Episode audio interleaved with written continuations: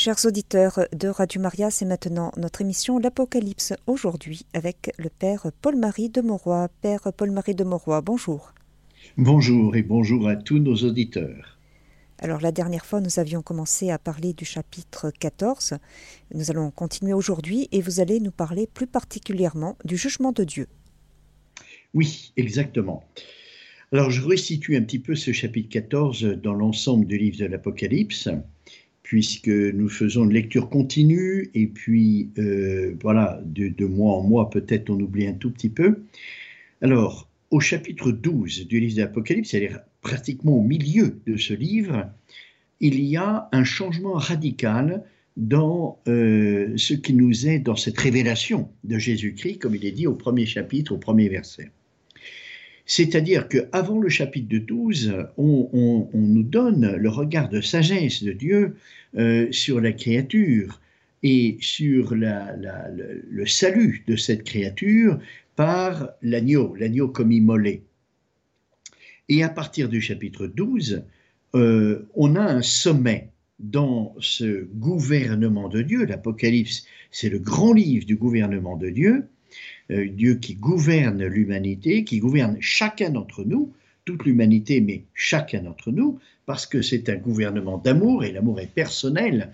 C'est pas comme un gouvernement politique où c'est une assemblée, un peuple qui est conduit par ceux qui gouvernent. Là, bien sûr, c'est toute l'humanité qui est conduite par Dieu, mais euh, en particulier chacun également. Alors, à partir du chapitre 12, il y a un sommet, un sommet dans le gouvernement de Dieu qui nous est présenté sous forme de signe. Pourquoi? Parce que c'est ce qui nous éclaire. Un signe parle à l'intelligence et nous donne une signification. Alors, ce signe, il y en a trois en tout. Nous en avons vu deux au chapitre 12, c'est la femme et le dragon. Et la femme, bien sûr, interprétée par l'ensemble de l'Église de diverses manières, mais les derniers papes, euh, à partir de, de, Paul VI et de Jean-Paul II, et voilà, on l'a interprété, jusqu'à même François, l'ont interprété comme étant euh, Marie, la, Vierge, euh, mère de Jésus. Les autres interprétations sont aussi valables, bien sûr, hein, c'est-à-dire l'Église, le mystère de l'Église et le mystère de la créature. Voilà, l'enjeu euh, de toutes les luttes, parce que le gouvernement de Dieu sur l'Église nous montre bien que c'est un gouvernement sur une Église en lutte, en lutte et particulièrement euh, des luttes internes, des luttes euh, à l'intérieur, et on le voit bien aujourd'hui, comment l'Église est secouée de l'intérieur, pas seulement de l'extérieur, par les attaques extérieures, mais aussi de l'intérieur. On comprend difficilement euh, malheureusement, les chrétiens comprennent difficilement, euh, par exemple, la, dernière, euh, le dernier document qui est issu du dicaster pour, la foi, la doctrine de la foi, qui s'appelle Supplicans. je ne me rappelle plus exactement le deuxième mot, mais sur les bénédictions. Voilà, les, bénédictions, euh, bien sûr, euh, le pape François euh, ne, change rien à la doctrine traditionnelle de l'Église, mais c'est un message plutôt apostolique. Charge aux évêques, dans leur propre diocèse, d'incarner ce désir apostolique du Saint-Père pour accueillir et recevoir, je trouve ça merveilleux, moi c'est l'occasion euh, d'entamer un dialogue, un dialogue avec ceux qui sont en situation irrégulière. Parce que, bon, je m'écarte un tout petit peu, mais c'est pour dire que le, livre de l'Apocalypse nous montre le gouvernement de Dieu sur une église en lutte à l'intérieur, des luttes intestines, parce que on, comprend euh, malheureusement avec euh, euh, d'une façon un peu trop humaine ce qui nous est donné par le magistère de l'Église et on n'arrive pas à, recevoir et à accueillir euh, cette opportunité d'évangélisation, justement parce qu'on peut donner la bénédiction qu'à ceux qui demandent le secours de Dieu. Alors ça veut dire quoi le secours de Dieu? Et c'est l'occasion d'un dialogue. Voilà. Alors, dans le chapitre 12, donc, il y a ce sommet du gouvernement de Dieu avec Marie et le dragon en face, qui est l'enjeu de toutes nos luttes, bien sûr, parce que la Vierge Marie nous a été donnée comme mère à la croix euh, pour justement entrer dans le mystère du Christ qui nous sauve du Rédempteur et du ressuscité, du, de celui qui est mort et ressuscité. Alors, euh, on comprend que si euh, Jésus nous a donné Marie comme mère, comme, un testament, euh, on comprend qu'il y a un enjeu énorme sur la femme dans le ciel, et le dragon l'a compris. Hein. Et comme on le voit tout au long du livre de l'Apocalypse, euh, après le chapitre 12 en particulier, chapitre 13, le, la bête de la mer et la bête de la terre, c'est toujours la stratégie du démon qui du dragon a comme euh, donné jour à la bête de la mer et la bête de la terre, qui sont une nouvelle stratégie du démon qu'on voit se déployer aujourd'hui de façon étonnante, parce que c'est euh, essayer d'endormir l'homme de l'endormir pour l'empêcher de vivre sa vie théologale, c'est-à-dire sa vie de foi, d'espérance et de charité. On a besoin d'être éclairé. C'est pour ça que Dieu nous donne cette révélation du gouvernement de Dieu, comment Dieu nous conduit. Et ça, ça fortifie notre espérance, parce que notre espérance, elle est euh, en vue du ciel. Nous espérons tous aller au ciel et jouir de la béatitude même de Dieu. Mais pour cela, eh bien, il faut se laisser conduire par Dieu, parce que c'est un bien qui n'est pas à la portée humaine. Seul Dieu peut nous conduire à sa propre béatitude. Alors s'il nous éclaire sur la manière dont il nous conduit, on comprend que notre espérance est fortifiée. C'est pour ça que l'Apocalypse, c'est vraiment le grand livre de l'espérance. Euh, contrairement à ce que la plupart des médias nous, représentent du livre de l'Apocalypse comme quelque chose de terrible, euh, toutes les épreuves. Mais c'est vrai qu'il y a des épreuves à la fin des temps qui vont être terribles, mais il y a toujours le gouvernement de Dieu, spécialement pour ceux qui sont fidèles, pour ceux qui restent euh, dans la lumière de Jésus crucifié et ressuscité et, de Marie, mère de l'Église. Voilà, donc c'est un grand livre d'espérance et ça nous fait du bien de le lire. Alors, parce qu'on est éclairé, les choses sont tellement... Il faut bien comprendre que euh, au chapitre 12, on nous dit que c'est le démon qui gouverne le monde, qui est le prince de ce monde. C'est Dieu qui gouverne le monde, bien sûr, il se sert du démon. Mais le démon prétend gouverner le monde, et euh, le démon a une intelligence angélique bien supérieure à la nôtre, si bien que le discernement euh, du bien et du mal, on ne peut pratiquement pas le faire.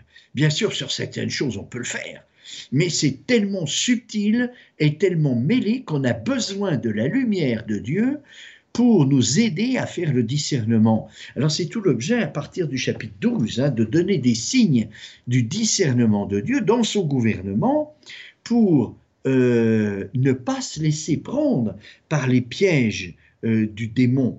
Euh, quand on a lu le chapitre 13, je vous ai rappelé combien le démon euh, fait la confusion entre la béatitude, c'est-à-dire ce qui nous attend après la mort, cette, cette vie bienheureuse dans le ciel, et puis une béatitude, enfin une béatitude, c'est même pas une béatitude, le bien-être, le bien-être humain. Euh, tout le monde aujourd'hui recherche le bien-être humain parce que la vie est de plus en plus difficile et euh, le bonheur que recherchent les hommes eh bien, dépend aussi un peu de la contingence du lieu et du temps. Et quand, euh, par exemple, quelqu'un est très malade, pour lui, sa béatitude, c'est d'être guéri. Voilà. Et donc, plus le monde est oppressant et difficile à vivre, plus les épreuves sont grandes, plus l'homme recherche un bien-être. Et, c'est là l'astuce du démon pour faire croire que le bonheur de l'homme est dans ce bien-être.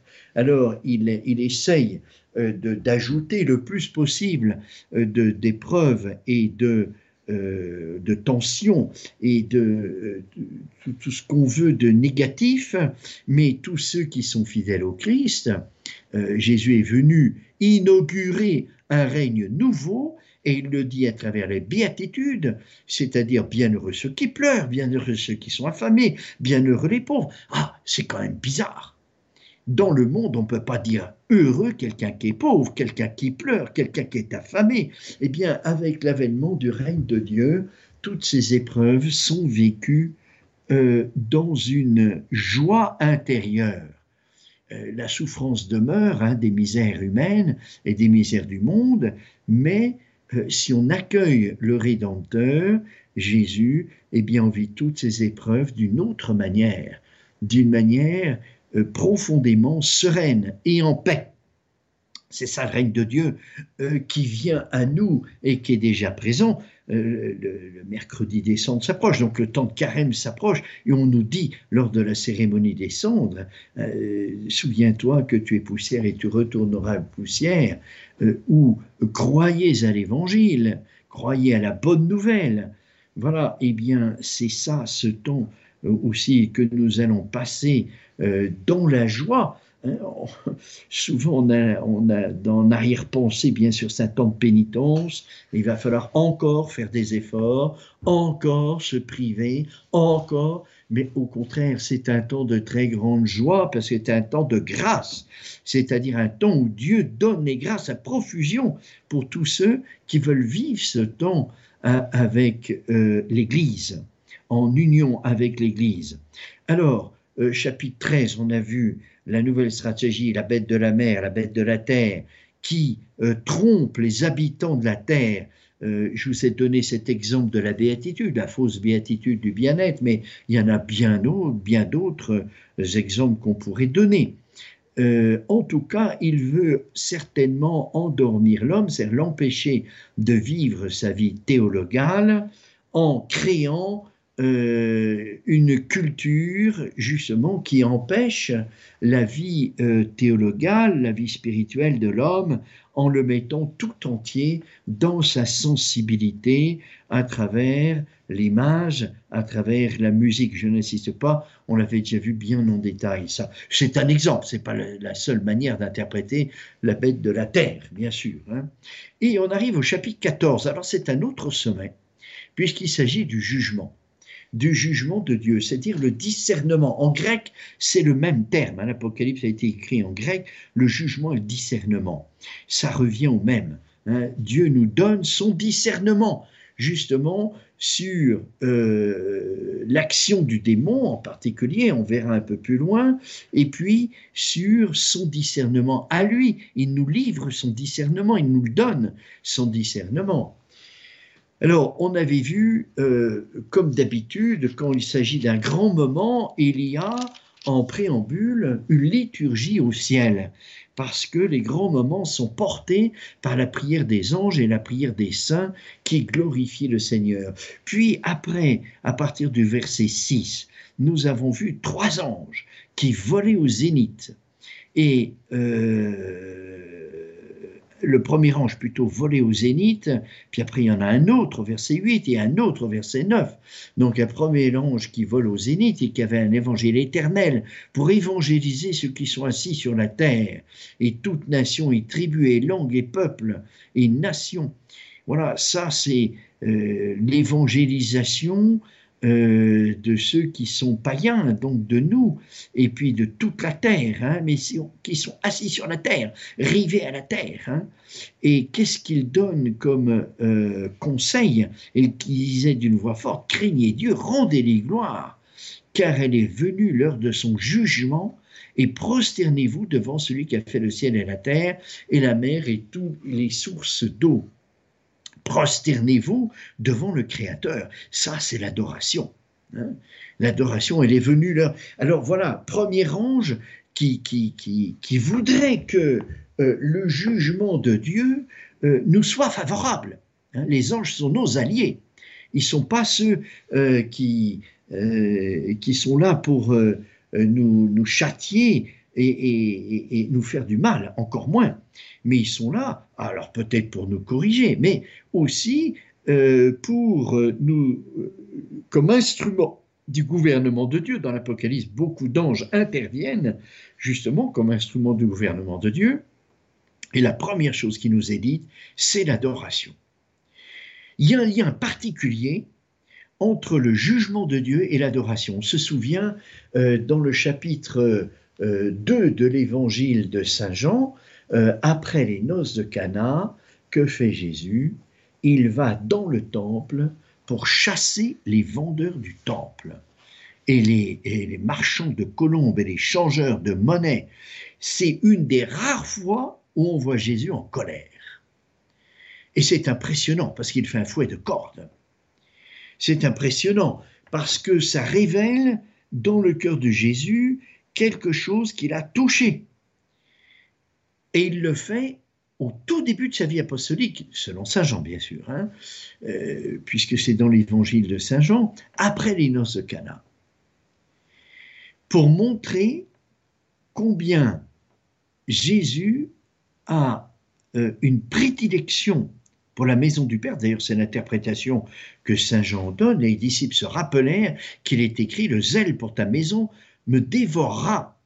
Et le temple, la maison du Père, c'est le lieu de l'adoration. Sauf que quand il y a des bêtes, les marchands, d'abord c'est pestilentiel, et puis ça fait du bruit. Comment voulez-vous adorer dans un lieu qui sent mauvais et qui fait autant de bruit? Hein, c'est un peu l'esprit du monde qui est entré dans le temple, l'esprit du commerce. Mais l'intention était bonne, et c'est ça le discernement euh, de Dieu, c'est-à-dire que le, démon euh, qui veut à tout prix supprimer l'adoration, euh, parce que euh, cette adoration nous met en vérité en face de Dieu, fait la lumière en nous. Nous ne sommes que des créatures dépendantes complètement de l'acte créateur de Dieu, même si on a acquis beaucoup de, doctorats ou de, de qualifications euh, qui, qui, sont notre gloire humaine, eh bien devant Dieu on est tous égaux, on est tous des créatures. Le balayeur des rues comme le docteur, ils sont égaux devant l'acte créateur de Dieu. Et donc ça fait la lumière. Il hein, faut se rappeler ça. Et, et, cet appauvrissement euh, de, euh, de l'homme lorsqu'il adore son Dieu, appauvrissement parce que, eh bien, il se retrouve comme nu devant Dieu, hein, comme créature. Euh, toutes les qualifications qu'il a et les gloires humaines qu'il a accumulées devant l'acte créateur, c'est les 24 vieillards qui jettent leur couronne. Hein. Euh, voilà, on adore Dieu euh, tel qu'on est, comme petite créature, c'est un appauvrissement, un appauvrissement salutaire, parce que c'est la réalité et la vérité. Et on voit ici euh, combien l'adoration est liée non seulement au jugement de Dieu, parce que Dieu nous juge selon euh, notre charité, bien sûr. Il, juge et il discerne le bien et le mal. Et donc, si on adore Dieu, eh bien, on se met en vérité en face de Dieu. Et c'est pour échapper en, quelque manière au jugement euh, que l'ange nous dit euh, adorez Dieu, prosternez-vous devant celui qui a fait le ciel, la terre, la mer et les sources d'eau. Alors, c'est ça le lien avec le jugement de Dieu. C'est-à-dire qu'en adorant, comme, euh, comme dit Saint Jean, marcher dans la lumière, dans la première épître, marcher dans la lumière, mais comment peut-on marcher dans la lumière alors qu'on est pécheur? Eh bien, ça fait partie de l'adoration. Dans l'adoration, on, on, reconnaît notre dépendance totale à l'égard de Dieu, mais à l'égard du Christ aussi, de notre Rédempteur, parce que nous sommes pécheurs. Hein? L'appauvrissement, c'est pas seulement de se considérer comme créature, mais aussi comme pécheur. Comme pécheur, mais tellement aimé de Dieu. Alors à ce moment-là, on est dans le gouvernement de Dieu. Puisque l'ange nous est envoyé, c'est un envoyé de Dieu, un instrument du gouvernement de Dieu, qui nous dit d'adorer face au jugement alors notre espérance est fortifiée.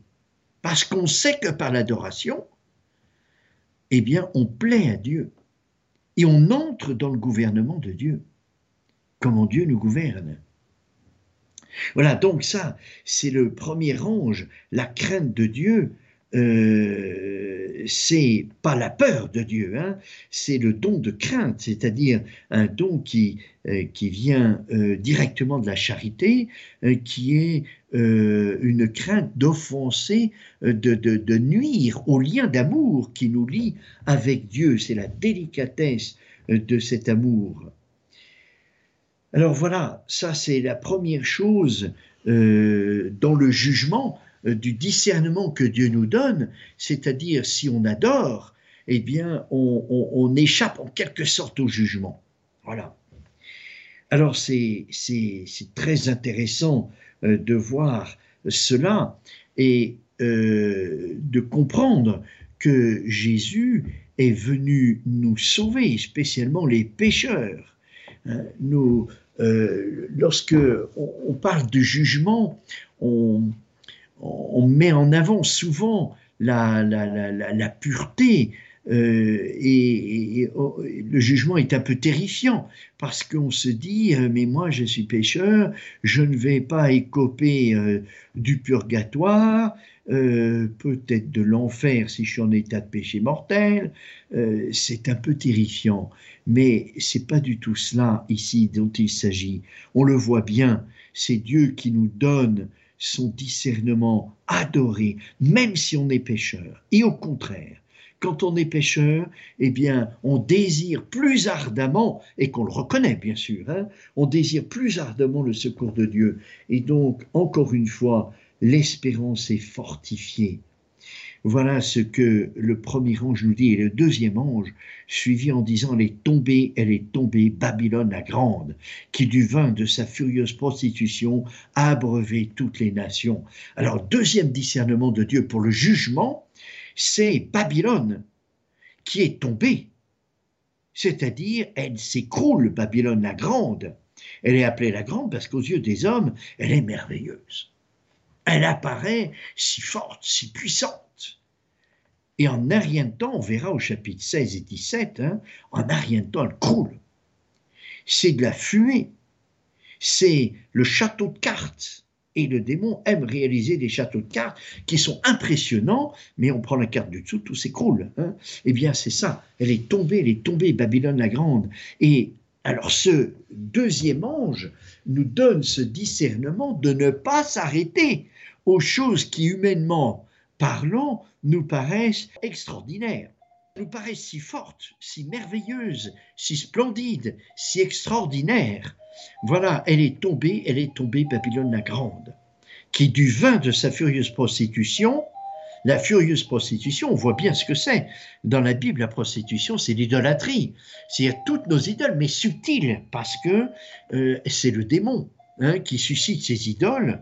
Alors, c'est quoi? Eh bien, c'est les idoles d'aujourd'hui, c'est l'argent, c'est la science, c'est le progrès euh, de la science qui, est bon en soi. Hein. La science, j'ai rien contre la science, ni contre l'argent, mais malheureusement, euh, ça devient des idoles, c'est-à-dire des moyens euh, qui sont l'invention géniale de l'homme pour progresser, mais qui sont portés comme un absolu et qui devient une finalité. Alors c'est ça Babylone la Grande. Et Babylone la Grande, euh, en Europe, hein, c'est ça. Bien sûr, en Afrique, c'est une autre chose. Hein. Babylone la Grande, elle sait très bien s'adapter selon les continents, selon les cultures, selon les mentalités. C'est pas toujours la même chose. Hein. Mais euh, en tout cas, euh, voilà, on nous donne ce discernement pour pas nous laisser prendre par ce qui séduit le cœur de l'homme et ce qui lui paraît euh, tellement important dans sa vie. Troisième ange, si quelqu'un adore la bête et son image et en reçoit la marque sur son front ou sa main, il boira lui aussi le vin de la fureur de Dieu, mêlé sans mélange dans la coupe de sa colère. Alors ça, ce sont ceux qui vont suivre la bête de la terre.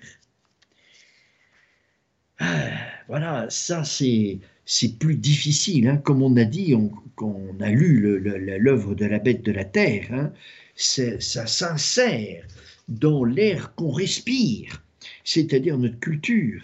Et c'est tellement difficile parce que tout est proposé euh, sous la forme du bien. Mais en même temps, il y a le venin dedans. Et quand on voit le bien, ben, ça nous attire. Et on est séduit par ça. Et parfois, ça masque le venin. Voilà. Et donc, il faut absolument euh, adorer Dieu et non pas adorer la bête et son image. Parce que euh, ça nous met au contraire dans le jugement. Voilà, donc ça c'est ce qu'on avait vu la dernière fois. Euh, nous allons voir la suite à partir du verset 14. Je vis et voici une nuée blanche, et sur la nuée assis quelqu'un de semblable à un fils d'homme, ayant sur sa tête une couronne d'or et dans sa main une faucille acérée. Et un autre ange sortit du sanctuaire, criant d'une voix forte à celui qui était assis sur la nuée, Envoie ta faucille et moissonne, car elle est venue l'heure de moissonner, car la moisson de la terre s'est desséchée. Et celui qui était assis sur la nuée jeta sa faucille sur la terre, et la terre fut moissonnée. Et un autre ange sortit du sanctuaire, qui est dans le ciel, ayant lui aussi une serpe acérée. Et un autre ange sortit de l'autel, celui qui a pouvoir sur le feu, et il cria d'une voix forte à celui qui avait la serpe, acérée, disant, Envoie ta serpe acérée, et vendange et grappe de la vigne de la terre, car ses raisins sont à point. L'ange jeta sa serpe sur la terre, vendangea la terre, de la vigne de la terre, et jeta le tout dans la cuve, la grande cuve de la fureur de Dieu, et la cuve fut foulée en dehors de la ville, et de la cuve sortit du sang jusqu'aux morts des chevaux sur 1600 stades. Voilà, alors ça, c'est le jugement. Le jugement euh, qui nous est montré et qui se fait euh, comme un, dans un double moment c'est-à-dire la moisson et la vendange. Alors évidemment, moisson et vendange, on pense tous au pain et au vin euh, qui nous réfèrent au mystère de l'Eucharistie, bien sûr. Et il y a un lien euh, dans le jugement de Dieu et puis euh, le mystère de l'Eucharistie. On a vu précédemment le jugement de Dieu entendu comme le discernement qui nous est donné pour échapper au jugement. Et maintenant, on voit le jugement de Dieu, c'est-à-dire comment euh, concrètement ce jugement va se réaliser. Alors la première chose, c'est qu'il y a la nuée blanche. Sur la nuée, ainsi quelqu'un de semblable à un fils d'homme. Bon, le fils d'homme, c'est le Christ, hein, euh, euh, sur la nuée blanche, assis sur la nuée blanche, ayant sur sa tête une couronne d'or, donc victorieux dans l'amour, et dans sa main une faucille acérée. Voilà la faucille acérée qui est euh, l'outil du discernement, si on peut dire, puisque c'est par la faucille que va se faire la moisson et la vendange. La faucille n'est pas l'outil euh, de la vendange, mais c'est pour nous faire comprendre qu'il y a un instrument euh, du, jugement de Dieu. Et vous voyez, cet instrument, c'est assez impressionnant, parce que pendant des décennies, hein, on a, on, a vu cette faucille quelque part sur des drapeaux et euh, comme euh, une, une sorte de, euh, d'idéologie de, la miséricorde. Hein, la miséricorde par rapport à ceux qui croulent sous le poids du travail, c'est-à-dire l'ouvrier, Hein, et l'idéologie euh, marxiste, hein, par exemple, qui euh, se targuait euh, de la miséricorde par rapport à ceux qui étaient de conditions sociales les plus, les plus basses. Voilà. Et, et c'est vrai qu'au point de départ, euh, Marx avait tout à fait raison de lutter contre les exagérations au moment du boom de l'essor de l'industrie, les exagérations des patrons qui exploitaient vraiment euh, les, ouvriers et, les jeunes qui travaillaient, et il s'est rebellé contre ça, comme toutes les idéologies du reste. Hein. Il y a quelque chose de vrai au point de départ. Hein. Euh, comme Freud, comme Nietzsche, que toutes les idéologies ont vraiment saisi quelque chose dans la miséricorde, hein, c'est-à-dire de la souffrance de l'homme, mais euh, euh, regardé dans une dialectique d'opposition.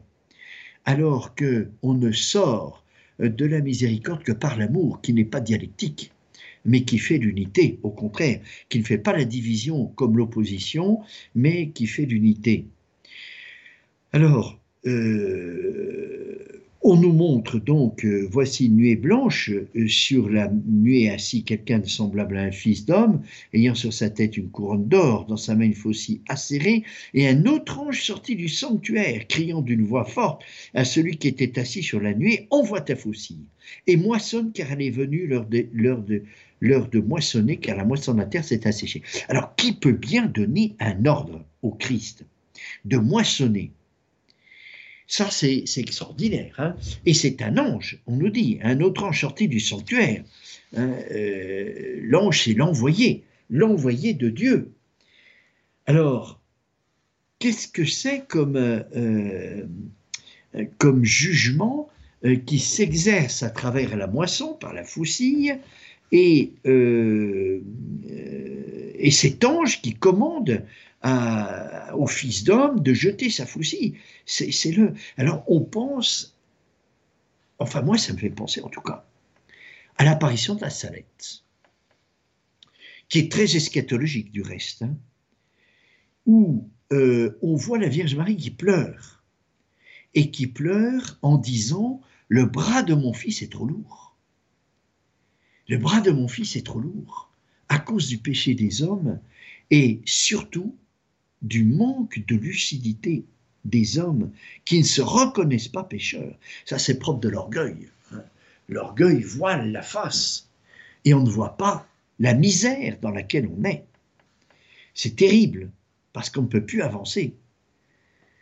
Alors, je pense que cet ange qui peut seul commander au Christ de jeter sa faucille, c'est l'envoyé de Dieu par excellence la première, c'est-à-dire la Vierge Marie. Envoie ta faucille moissonne, car elle est venue l'heure de moissonner, car la moisson de la terre est desséchée. Et celui qui était assis sur la nuée jeta sa faucille sur la terre, et la terre fut moissonnée. Voilà.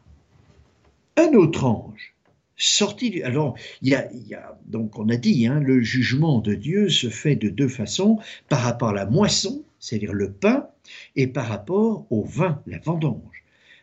Et je rappelle que euh, du reste, euh, on parle euh, du vin de la fureur de Dieu déjà lorsque le troisième ange hein, est, apparu pour dire de, ne pas adorer la bête et son image, sinon on boira le vin de la fureur de Dieu.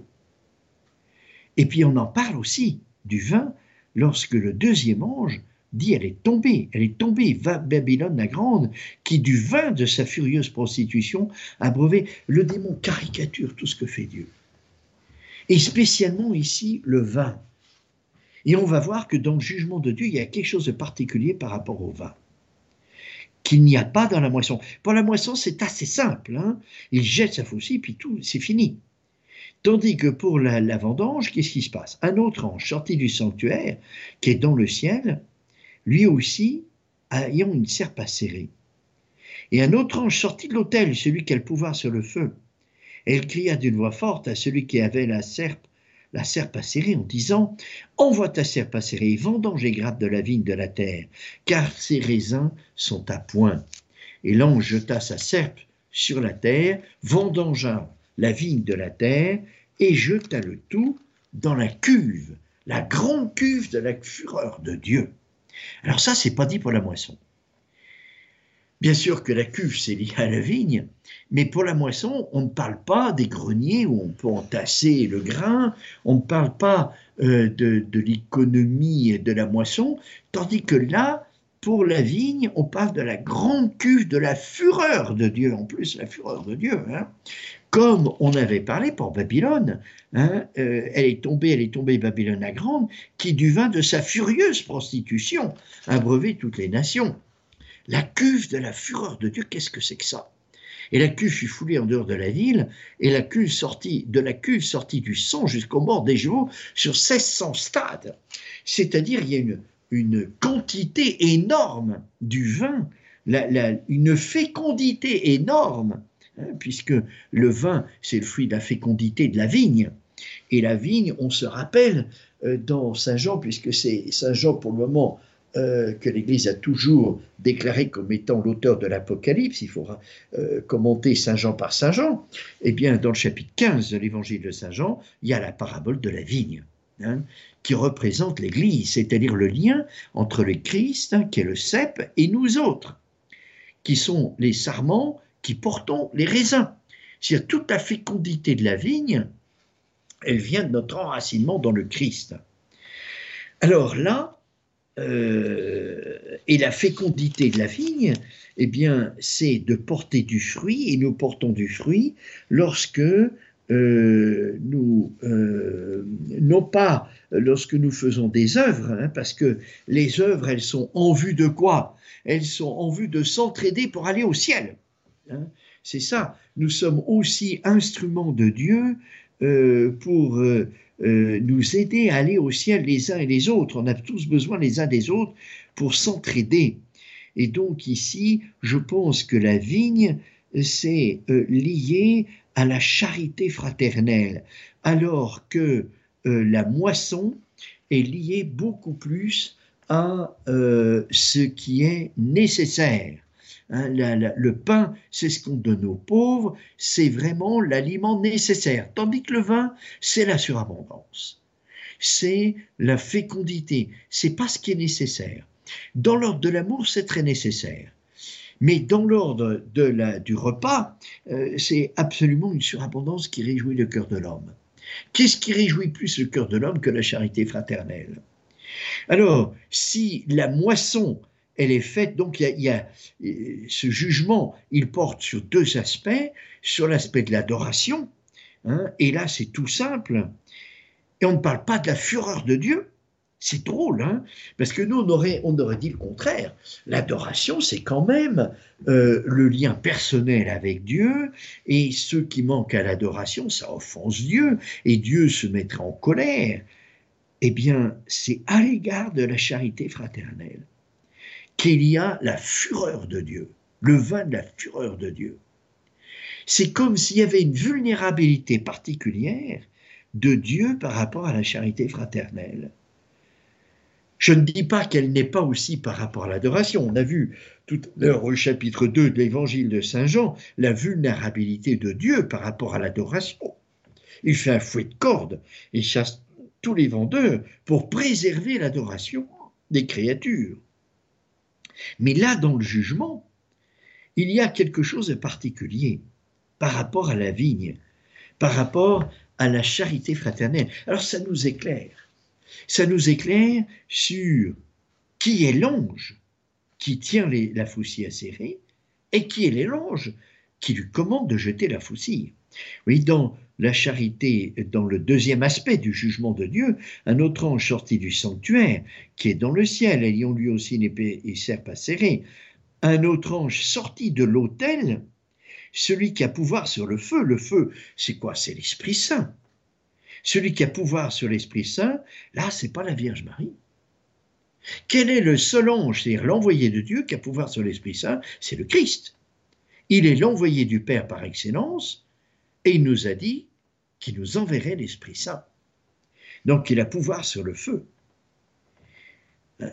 Il cria d'une voix forte à celui qui avait la serpe acérée, disant Envoie ta serpe acérée, vendange. Alors, si celui qui a la serpe ici, c'est la Vierge Marie, parce que c'est elle qui fait la vendange, c'est elle qui jugera de la charité fraternelle, parce qu'elle en est la mesure. À la croix, elle a été donnée comme mère à Jean. Une charité fraternelle qui réalise le commandement de Jésus. Pourquoi? Ah, Jésus a dit, comme le Père m'a aimé, moi aussi je vous ai aimé, comme je vous ai aimé, aimez-vous les uns les autres. Jésus nous a aimés en donnant sa vie. Et à la croix, le glaive transpercera ton âme. Marie meurt, vraiment, mystiquement, mais elle meurt à la croix. Et elle est donnée comme donnant sa vie pour devenir mère, c'est-à-dire exercer cette charité fraternelle. Il n'y a pas de plus grand amour que Jésus, dit Jésus, que donner sa vie pour ceux qu'on aime. C'est ce qu'a fait Jésus, c'est ce qu'a fait Marie à sa suite. Donc, elle est la mesure de la charité fraternelle. Et c'est elle qui va mesurer. Alors, Père Paul-Marie de Moroy, il nous reste quelques petites minutes. Euh, oui. Peut-être euh, peut-être une, une, question sur euh, ce que vous avez dit concernant la charité fraternelle. Est-ce que c'est à rapprocher de l'évangile selon saint Matthieu où il est dit chaque fois que vous l'avez fait à l'un de ses petits qui est le mien, c'est à moi que vous l'avez fait avec donc la, la suite. il dit par la suite, il dira à ceux qui sont à sa gauche, allez-vous-en loin de moi, vous les maudits. Bien sûr, lorsque Jésus euh, veut parler du jugement dernier, il prend des exemples tirés de la charité fraternelle. Ce que vous aurez fait au plus petit d'entre les miens, c'est à moi que vous l'avez fait. Pourquoi cela? Eh bien, je crois que ce qu'on vient de voir là, en parlant du vin de la prostitution de Babylone et puis euh, la vendange, euh, on voit bien que le démon, il caricature tout ce que fait Dieu, mais de façon très intelligente. Euh, avec son intelligence angélique, c'est-à-dire il caricature ce qu'il y a d'ultime. Or, ce qui est d'ultime, c'est la charité fraternelle. C'est là où l'amour de Dieu porte tous ses fruits. La charité fraternelle provient de notre amour de Dieu. Plus on aime Dieu, plus on aime ce que Dieu aime. Et c'est ça la charité fraternelle. Elle est directement euh, ce qui est ultime dans l'amour, et c'est pour cela qu'il y a la colère de Dieu, je pense, hein, euh, par rapport à la, vendange. C'est vraiment la charité fraternelle qui est à la fois le point ultime de l'amour et qui vérifie aussi l'adoration. L'adoration, l'amour de Dieu, la contemplation, euh, tout ce qui est euh, notre relation personnelle avec Dieu. Une vraie charité fraternelle s'appuie sur un amour vrai de Dieu. Voilà comment euh, on peut comprendre que la colère et la charité fraternelle sont liées. C'est ce qui peut pacifier la colère de Dieu. C'est la charité fraternelle, vécue dans le cœur de la Vierge Marie, puisque à la croix, la Vierge Marie l'a vécue dans le mystère de la compassion à l'égard de son Fils, d'une façon parfaite, et à l'égard de Jean, à l'égard de toute l'Église, à l'égard de chacun d'entre nous. Voilà ce que je dirais. C'est vrai que euh, la charité fraternelle, qui est ultime dans l'amour, n'est pas euh, ce qui est, j'allais dire, substantiel. Ce qui est substantiel, c'est notre, notre amour de Dieu, bien sûr. Mais c'est un fruit. Si on aime Dieu, on porte ce fruit de charité fraternelle. Et c'est là-dessus qu'on sera jugé. C'est-à-dire que au fond, euh, si je veux savoir si j'aime Dieu, parce que aimer Dieu, c'est la charité, c'est un mystère, ce n'est pas contrôlable. Si je veux euh, savoir si j'aime Dieu, regardons la charité fraternelle. C'est le discernement que Dieu nous donne sur le jugement dernier. Et ça, me fait penser, vous allez me dire si, je me trompe, ça me fait penser à, Saint Jacques dans son épître qui dit Montre-moi ta foi qui n'agit pas. Voilà, exactement. Exactement. Montre-moi ta foi qui n'agit pas. La, charité, euh, elle est concrète parce que l'amour, est, il est concret. La parole est abstraite et l'amour est concret. Et donc, si on prétend euh, aimer Dieu, ça doit se voir dans des, dans des gestes concrets de charité fraternelle. Et, ça, ça présuppose la foi. Une foi, euh, évidemment, croire que Dieu existe, qu'il nous a sauvés, qu'il est amour, qu'il est miséricordieux et qu'il veut nous inviter au ciel. Voyez? Il veut nous inviter à vivre sa propre vie dans le ciel. Et nous allons simplement terminer avec un SMS de Marie-Lourde qui écrit Bonjour Père, merci beaucoup pour votre enseignement qui m'a été d'une grande lumière. C'est signé Marie-Lourde qui ajoute Soyez bénis. Merci Marie-Lourde. Eh bien, merci beaucoup Père eh Paul-Marie de Moroy. Nous terminons donc cette émission. Très bien. La prochaine fois, on commencera le chapitre 15, qui est un chapitre qui est, c'est le dernier signe, c'est le troisième des signes, c'est les sept coupes. Chers auditeurs de Radio Maria, c'était l'émission L'Apocalypse aujourd'hui avec le Père Paul-Marie de Mauroy. Nous avons parlé du chapitre 14 et plus particulièrement du jugement de Dieu. Vous pourrez réécouter cette émission en podcast sur notre site internet www.radiomaria.fr.